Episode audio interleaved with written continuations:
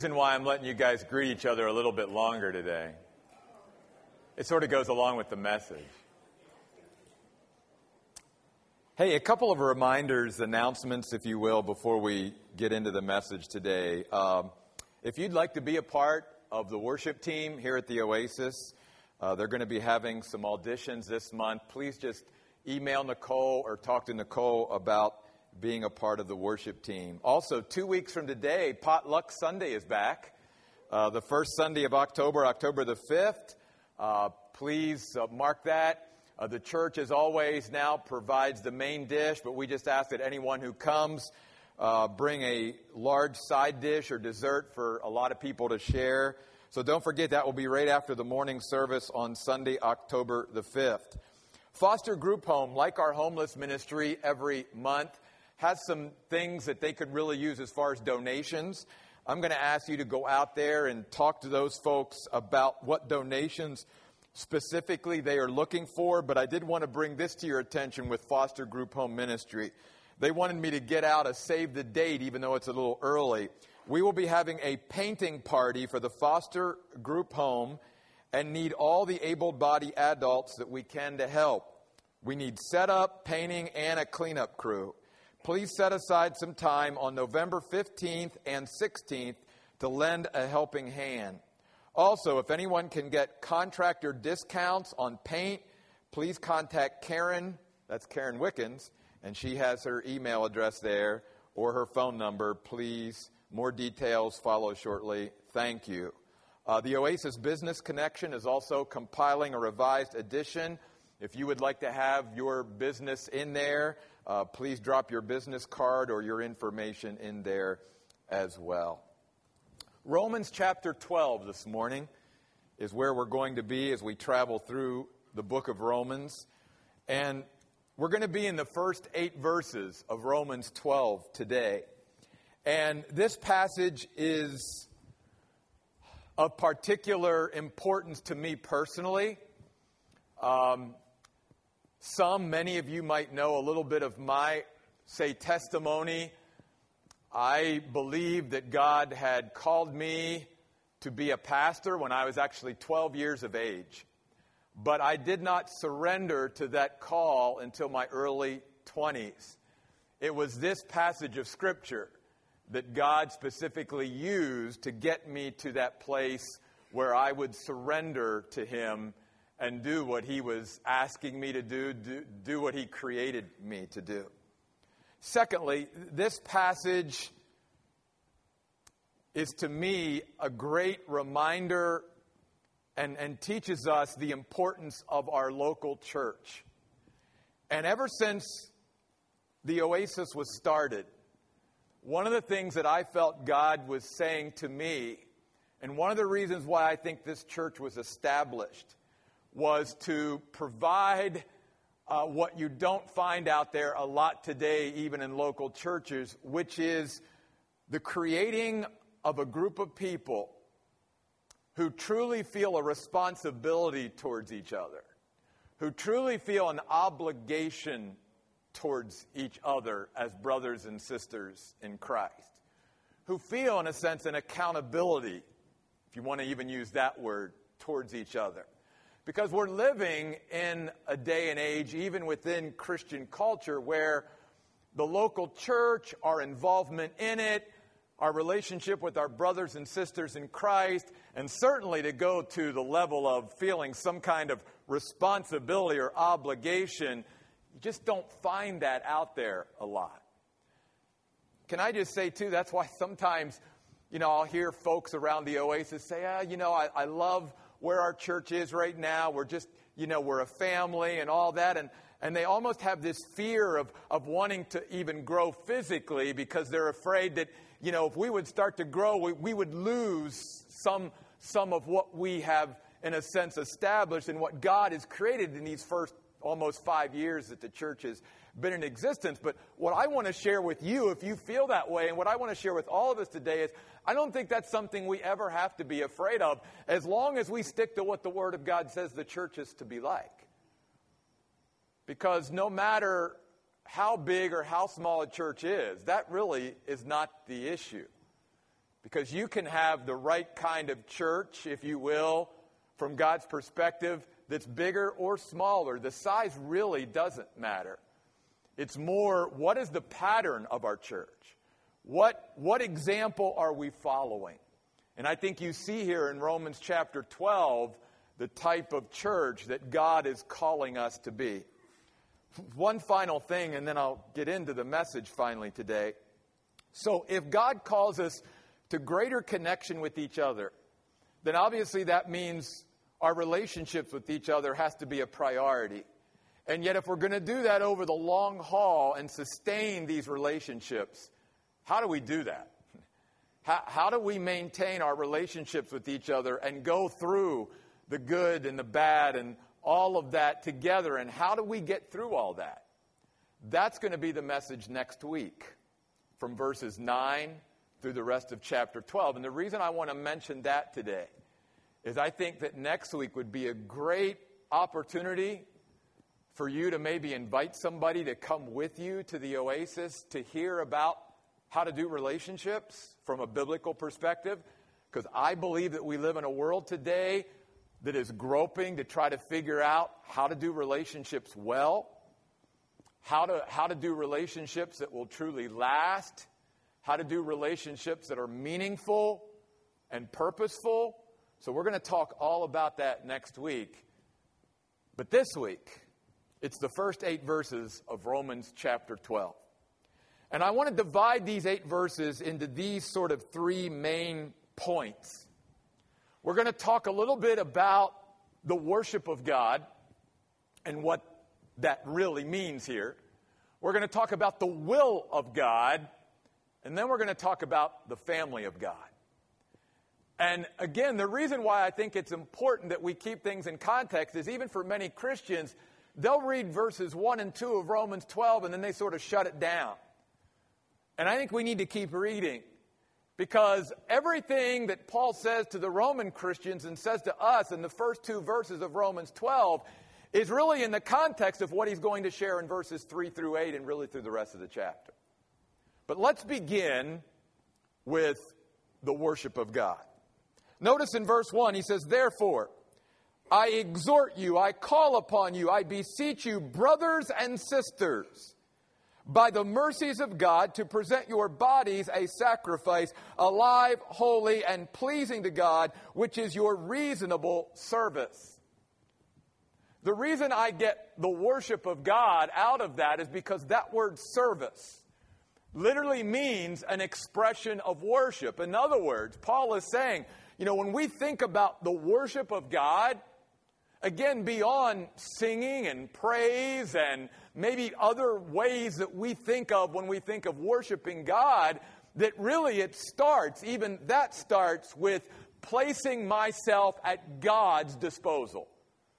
That's really what he means by the word present your body. In other words, come before God and say to God, God, as we've even sung about, it's not about me, it's not about what I want, it's not about me trying to get you to buy into my will. It's about me placing myself before you, God, at your disposal and saying to you, God, whatever you want, however you want my life to go, whatever direction you want, God, here I am. I present myself to you. Paul says that is the basic expression of worship, and that all worship, no matter what we define as worship in our lives, really starts there. And notice the very first word of verse 1, it's therefore. And before we even get into verse 1, what Paul is saying is, and what I'm sharing with you now about the worship of God is based on everything I've said in the first 11 chapters, but especially that last part of chapter 11 that we looked at last week, about the profound love of God for us, that God sticks with us through thick and thin, and he never gets to a point with us, no matter what we have done and how we have failed, where he regrets entering into a relationship with us. He says, I have no regrets, because I, as God, knew exactly what I was getting into when I entered into a relationship with you. I knew what it was going to be like before I even entered in.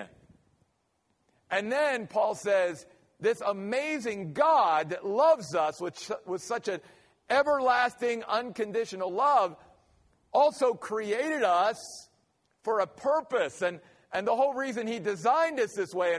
And so Paul ends chapter 11 with this sort of benediction or doxology of praise to God, and basically says, you know, what God has revealed blows us away, but we also have to come to a point where we realize that God is so infinite and so above us and beyond us that he is unfathomable and beyond our comprehension to totally grasp him. And yet the things that he has revealed to us that we can understand, that we can grasp, that we can live by, Paul says that should bring us to a point, if we truly know God and who he's revealed himself to be, and who he's created me to be, and the fact that he did create me, and that he saved me, and all of this should bring me to an expression of worship where I place myself at his disposal. And Paul uses the word reasonable service, which is interesting. It's the Greek word where we get our English word logical from. It's literally logiskos in the Greek language. Paul's saying, look, if you truly understand what the Bible teaches and what I've shared with you up through the first 11 chapters, then really the logical response for any Christian, the only logical thing to do, is to place ourselves at God's disposal and say, God, here I am. Here I am. Whatever you want. And see, that's why that needs to happen before we even talk about the will of God. Because what the Bible teaches and what Paul teaches here is God is not going to take all this time to reveal his will and his purpose and his design for us if he knows in our hearts that we have not come first and placed ourselves at his disposal so that when he does reveal it to us, we'll do it. You see. And at this moment, I want to say this too, because I think this is important. A lot of times when Christians talk about the will of God, we're always talking about it in the context of the things that maybe God hasn't clearly revealed to us that we're wanting to know about. And can I just say this, hopefully as an encouragement? You and I will learn the will of God for the things that we don't know when we focus on the will of God for what we do know. Does that make sense? Understand where I'm coming from there. In other words, if I want to know, should I take this job or that job? Should I marry this person, that person? You know, all the things we talk about as Christians, we talk about the will of God. I want to know the will of God. God, I think, would say to us, are you doing my will for what you already know it is? Because that's where it needs to start with all of us. Do what I've already revealed is my will, and then the stuff that you don't know or that you want to know, that will become clear when you do what you already know you should be doing. And that's why, in a sense, Paul's building this on, first of all, the foundation of coming before God as an expression of my worship to him. That's the foundation. God, here I am. I give myself to you, whatever you want, not whatever I want. Then he goes into verse 2 and says, be not conformed to this world. The word conform means literally to be sort of sandwiched or pressured into another pattern or mold. And so Paul is saying that as Christians, we have to be careful that our lives are not being defined by ourselves or someone else or the popular majority, but that our lives are being defined by God alone. If he created us for certain purposes and a certain design in mind, then God is saying through Paul, then we have to reject letting others put us into the pattern or design or mold that they want, and truly coming before God and saying, God, what is your design for me? Not what I want. What's your design for me? Why did you create me? What's your purpose for my life? But before I even can get there, I've got to stop being squeezed into the mold that other people want me to be, which is why Paul starts there. And then he says, After we stop being conformed to the world around us and living as they want us to, he says, then it continues by being transformed or changed into God's pattern through the renewing of our mind. And this word renewing is not only something that we as Christians have to do continuously. In other words, there never comes a moment as a Christian in my life where I should stop allowing God to renew my mind. And the word renew here is complete renovation. I mean, don't think of it even as, you know, how like some of the TV shows or whatever on like the Home Network where they go in and they take a room and they renovate just one room and leave the rest of the house the way it is. Trust me, that's not what God wants to do with our mind. He wants to come in because our mind has been so affected negatively by the fall and by the influence of this fallen nature that we carry with it that God says, this renovation of your way of thinking, that's what the mind is, has got to be a lifetime process. It's got to be continuous. And you've got to let me come in and renovate the whole entire way you look at things.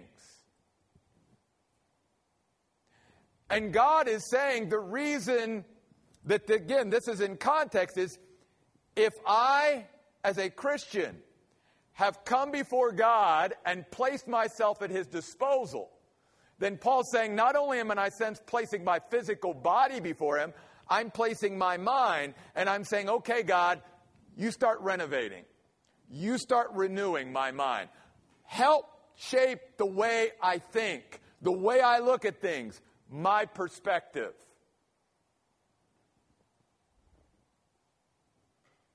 And Paul is building that on, again, this foundation of placing myself at God's disposal.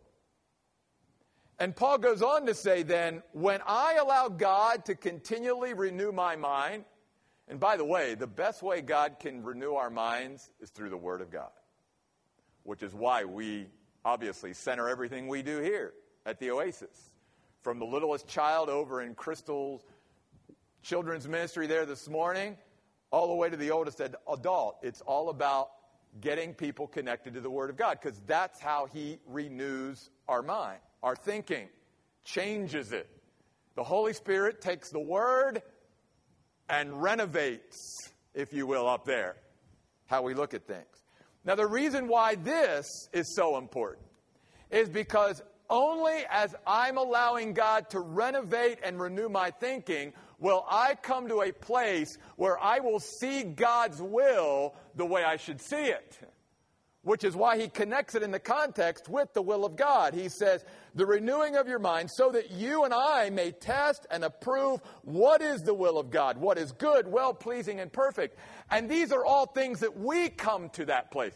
God's already come to that place. These aren't talking about God. These are talking about us and how we look at the will of God. He already knows it's perfect. He already knows it fits us. He already knows it's going to fulfill us because he created us and he designed us with that specific purpose and design in mind. It's not up to us or for God to somehow figure it out. What God is saying through Paul is, as I allow God to renew and renovate my thinking, I come to a place as a Christian where I begin to see God's will in a whole different light. First of all, I begin to recognize God's will. That's what the words test and approve mean in verse 2. In other words, Paul's saying, the only way as a Christian I can even recognize this is God's will for my life is to be in that process of continually renewing my mind. Or else God's will could come up here and I'll be blind to it. I won't see it. I won't seize the opportunities before me because my mind is not continually being renewed. And then he goes on to say, and I certainly won't come to a place where I'll think it's good, you know. And you get this. You see Christians struggle with this. You know, if I present my body a living sacrifice, God's will for my life, he's going to ask me to do something that just makes me miserable. I mean, that's the way. And can I just say, because I've been there, that is words out of the mouth of a Christian who's not allowing your mind to be renovated and renewed. because we wouldn't think that way. We wouldn't have that way of thinking if we were allowing God to continually work on our way of thinking and work on our minds. We would actually come to a place where we say, God, your will for me is good and well-pleasing. The word means fitting, appropriate. In other words, you and I begin to realize this fits me like a glove. This is exactly how God made me. And I realize now all the passions and abilities and skills and talents and just even again the way I look at things, and it all fits. And then he says, perfect will of God. And that word perfect means fulfilling or satisfying. In other words, again, what Paul's saying is if I would allow God to begin to renovate my way of thinking, which really starts with me placing myself at God's disposal. Worship of God, then comes the will of God. I will actually get to a place as a Christian where I will be settled in and sort of sink into His will for my life and realize how wonderful it is and be so glad that I found it. But Paul's saying that doesn't come about for every Christian for a couple reasons. One, that Christian has never come to a place in their life where they literally placed themselves on the altar of God and said, God, my life isn't about me. It's not about what I want. It's not about my desires and where I want my life to go and all that. It's about you and living for your glory and what you want, God. And then when we do that as a Christian, obviously, I think then it's logical, too, that the next thing that we would be willing to do was enter into saying, God, change the way I think. Because I realize that I'm warped a lot of times in how I look at you, how I look at your will for my life, and I truly want to do what you want, God. That's why I placed myself at your disposal, and I'm worshiping you. So out of that, we begin to find the will of God. Now, as we let God change the way we think, one of the first things God is going to work on is how we view ourselves. Think about that. One of the first things God is going to begin to do when we truly allow our minds to be reshaped through His Word and by His Spirit is how we view ourselves. Which is why then notice what Paul says in verse 3. For by the grace given to me, I say to every one of you not to think more highly of yourself than you ought to think, but to think with sober judgment, as God has distributed to each of you a measure of faith. Paul's saying this. When I let God take over my mind and my way of thinking, and even how I look at myself, I will come to a very balanced, moderate view of myself. That's really what he's saying by sober judgment. In other words, avoid the two extremes that many of us sometimes struggle with. No, we're not pond scum. That's not how God would want us to view ourselves. I'm just a worm. I'm pond scum. I'm nothing. No. But he also doesn't want me to view myself as the belly button of the universe either. That's what he's saying. And only God, through the shaping of our mind, through us allowing God to renew our mind, can really help us to come to a balanced view that I obviously am great worth and value. God created me. He saved me. But he also doesn't want me to get lifted up in pride and become so full of self that I think the world exists for me. Avoid those two extremes. And then the next thing in this process of renewing my mind, finding the will of God, worshiping God, is realizing, I hear that back there, is realizing that, and this is so important, I'm going to probably say it several times.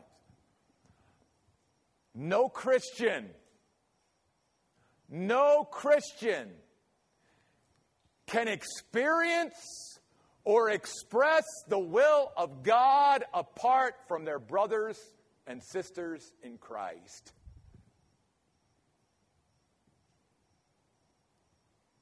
Please hear that today. No Christian, I don't care who they are, can truly ever experience the will of God for their life or express the will of God for their life apart from their brothers and sisters in Christ. That's what Paul meant at the end. What verse is it here? I'll find it. Verse 3, where he says, each of you has been given or distributed by God a measure of faith.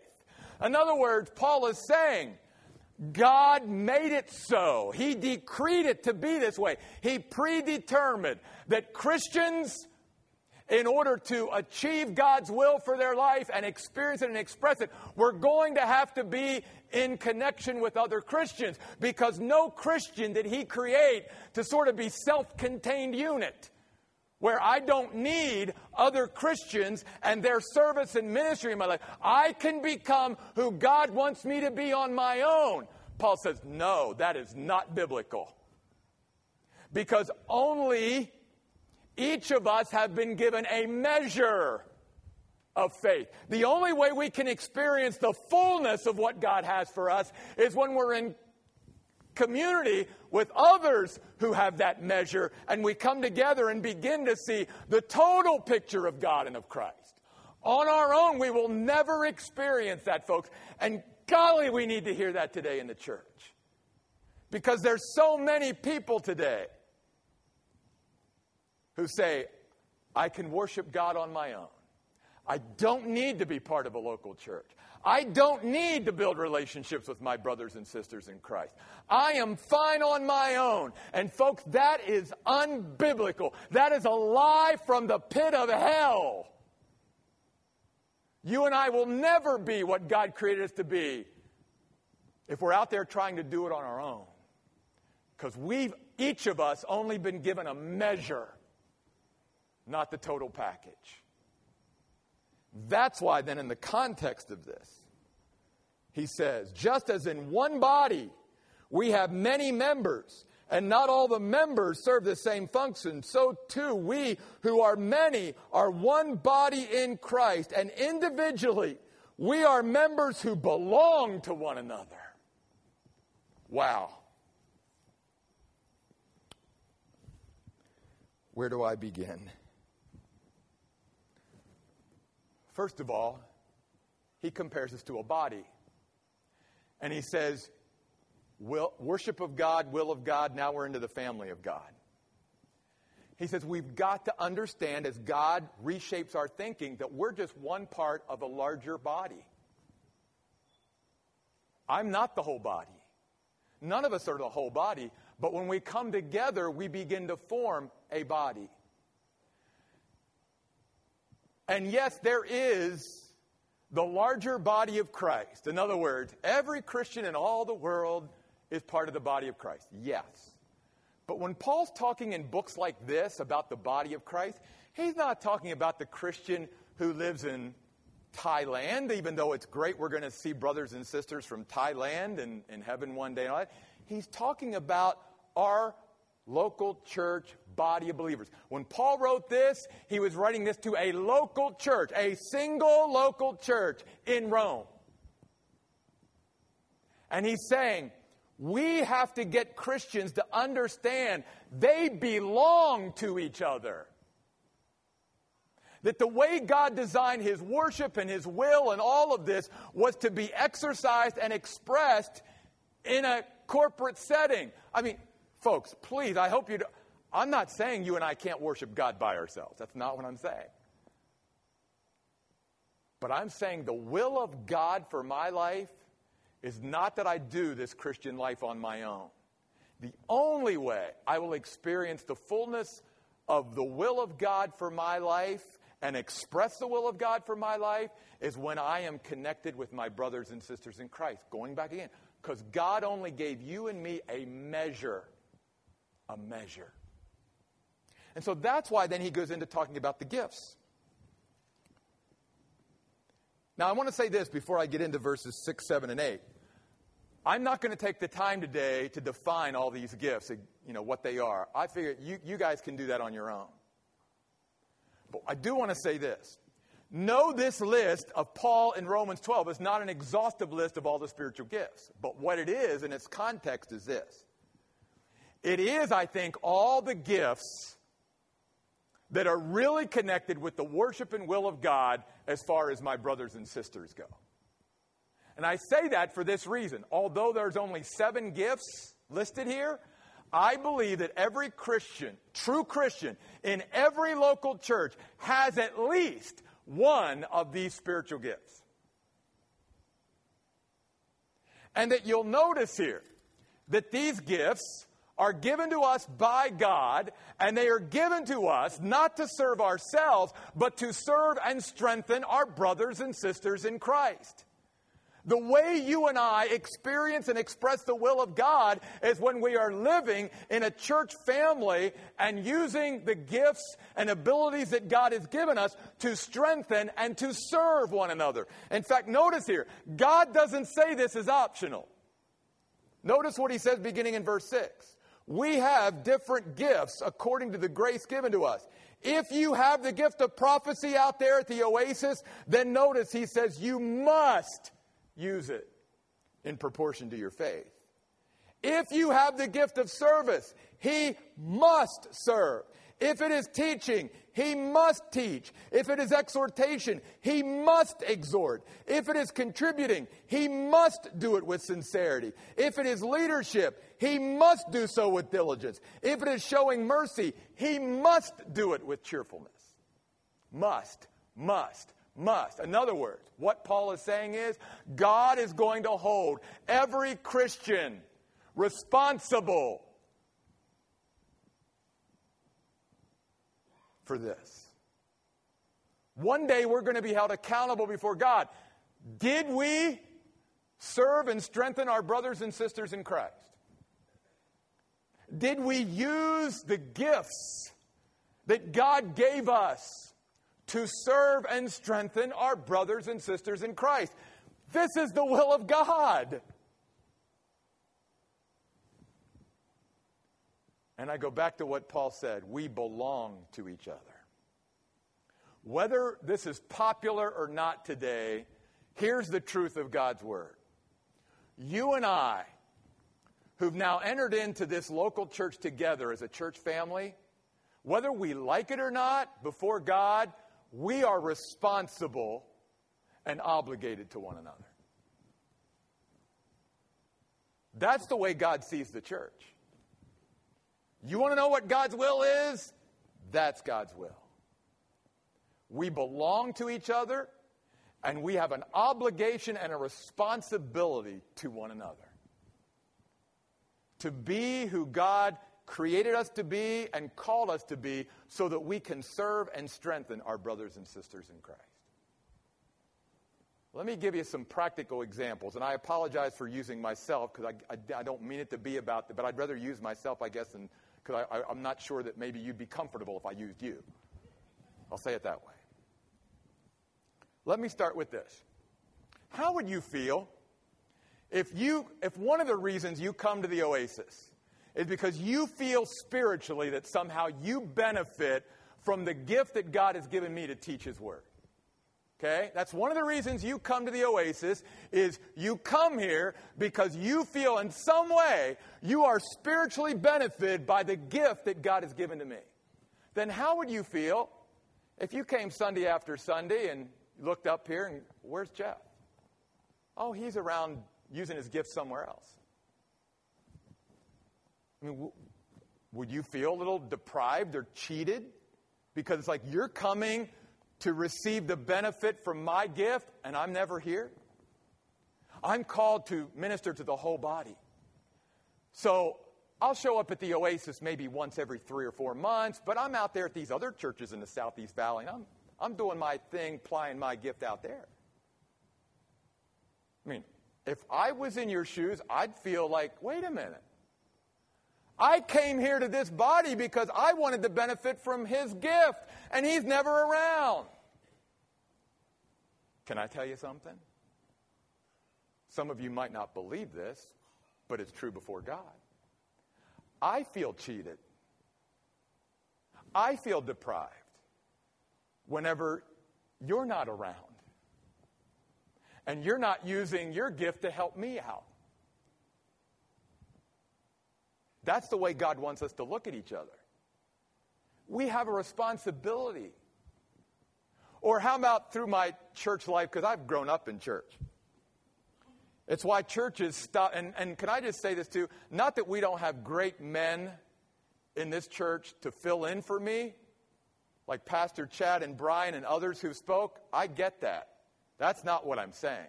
But to go on to that, here's one of the reasons why we know the church really isn't letting God change their way of thinking of how they look at their brothers and sisters in Christ and look at their church. A lot of churches nowadays, and it's been this way for years, ever since I knew it when I, 53 years ago now, grew up in church. Most churches would never announce to the people if the pastor, the main pastor, wasn't going to be there that particular Sunday. You know why? Because a lot of people thought, oh, if the pastor's not going to be there, then I'm just blowing off that Sunday. You know what I'm talking about. Now think about that, though. What's that say, first of all, to whoever else is speaking? Well, God, you can use that person in my life to benefit me, but you can't use anybody else. And what's that say to every other brother and sister in Christ in that church? I only come to church to be benefited from his gift, but I don't come to give you, my brothers and sisters, anything. And I certainly don't come to be fed or strengthened or served by anybody else in the church. So if the pastor's not here, I don't come.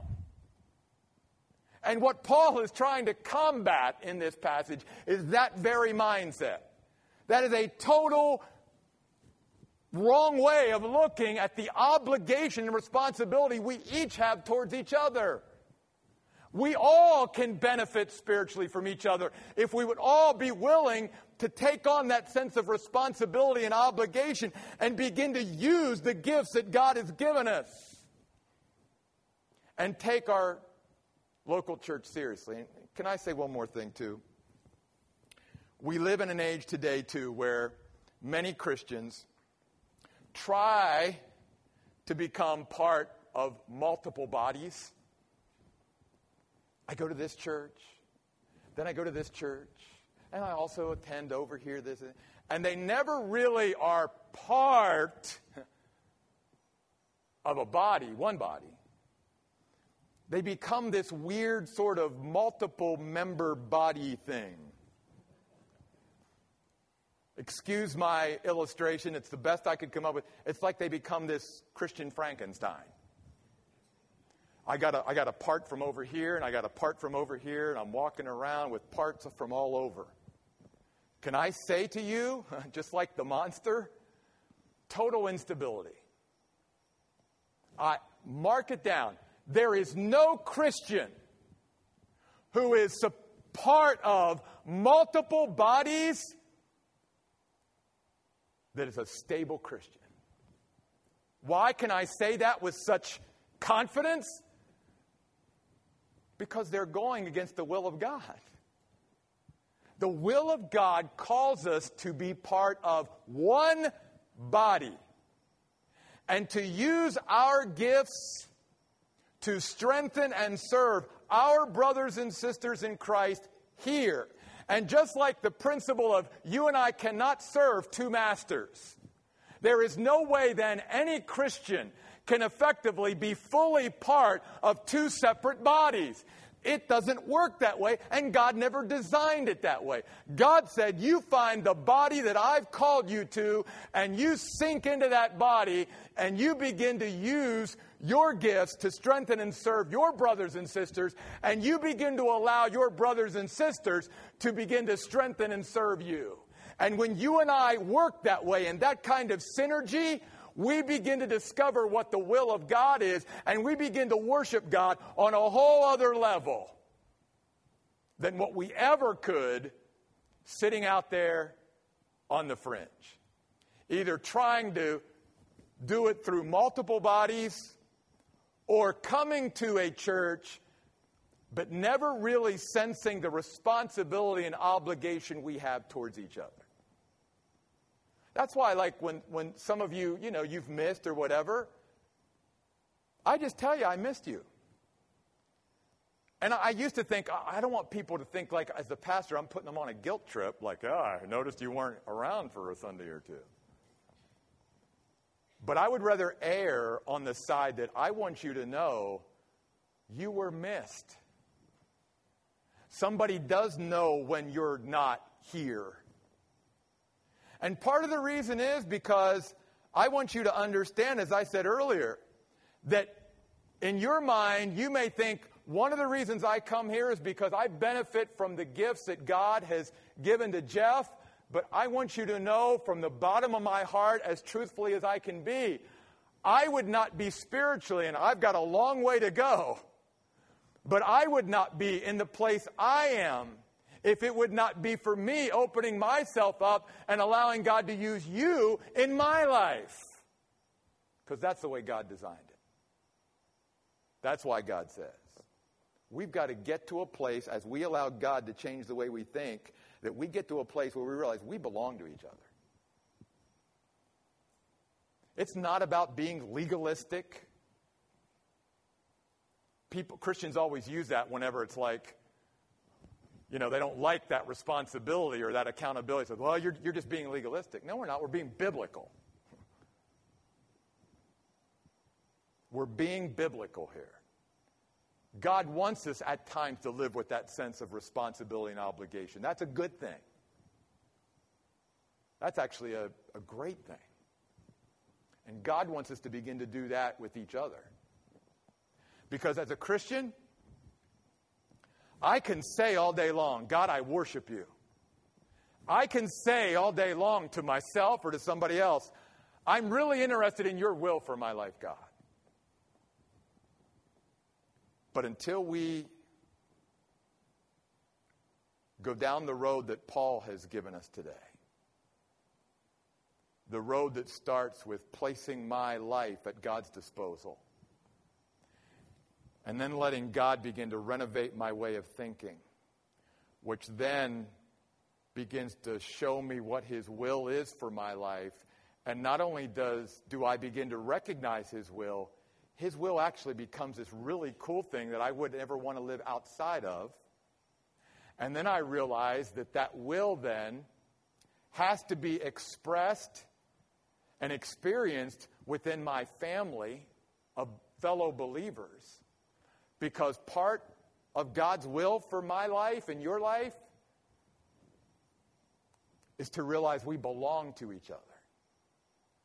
And that the whole reason why God gave you the gifts and abilities that he gave you was because he wanted you to be part of this church or some local body where other Christians could benefit, be strengthened, profit from what you bring to the table.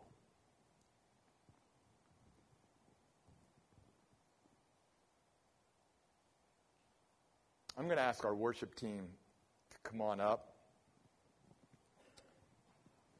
I really don't want this to be an invitation today like last week where, in a sense, I was saying, hey, I want you to just respond right away. But as we sing this song to close our service, here is what I'd like you to consider today. And I think it's important that at times we don't make some snap, quick decision, but that we really go home and, again, let God begin to renovate our minds and pray over it and whatever. But I want to leave you with this thought. If I'm open as a Christian, that God's will for my life involves me feeling a sense of responsibility and obligation towards my brothers and sisters in Christ, then how does that personally translate for me? What does that mean for me? What do maybe I need to change? What does God want me to even consider changing?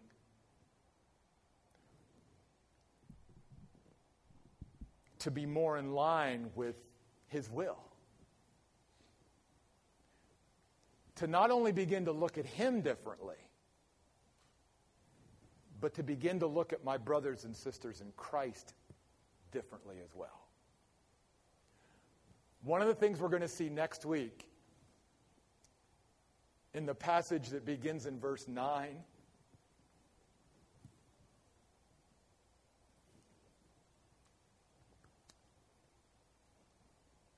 is how we should look at each other and cherish each other and value each other. And I think that that can only come whenever we have said, God, take care of this thinking. Because there's some people that are part of my church family that I dearly love, and if I had to choose to spend time with somebody, I'd choose them, but there's other people in this church family. Oh my God. I just don't know. They're just not my kind of people. Why did you place me, God, in this church family with them? And you know, one of the things that God is teaching me and what I've realized in my life is that sometimes the very people that I maybe personally struggle with the most are the very people that God wants to use in my life to make me more like Jesus. And you know why I can give you a biblical example of that? Go no further than thinking of David and Saul. Saul threw spears at David to make David the kind of person that would never throw spears at anyone else.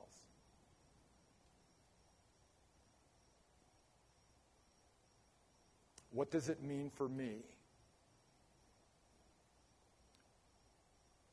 to allow God to lay upon me that sense of responsibility and obligation I have to my brothers and sisters in Christ? If you don't remember anything else, remember that phrase, we belong to one another. Let's pray. God, I thank you. I thank you so much, God, for all that you do, for your grace, for your patience, for your mercy. And I thank you, God, when you speak truth and things into our life that we need to hear. And sometimes, Lord, that comes through our brothers and sisters in Christ who love us enough to tell us the things that we need to hear. Just as Proverbs says, faithful are the wounds of a friend, but the kisses of an enemy are deceitful. God, I pray today, more than anything else, that each one of us would take into account seriously with you, what does it mean for me, God, to feel that sense of responsibility towards my brothers and sisters in Christ? How's that flesh out my worship of you and your will for my life? God, use this day significantly in our lives, we pray in Jesus' name. Amen. Would you please stand and let's sing this hymn of response to God this morning.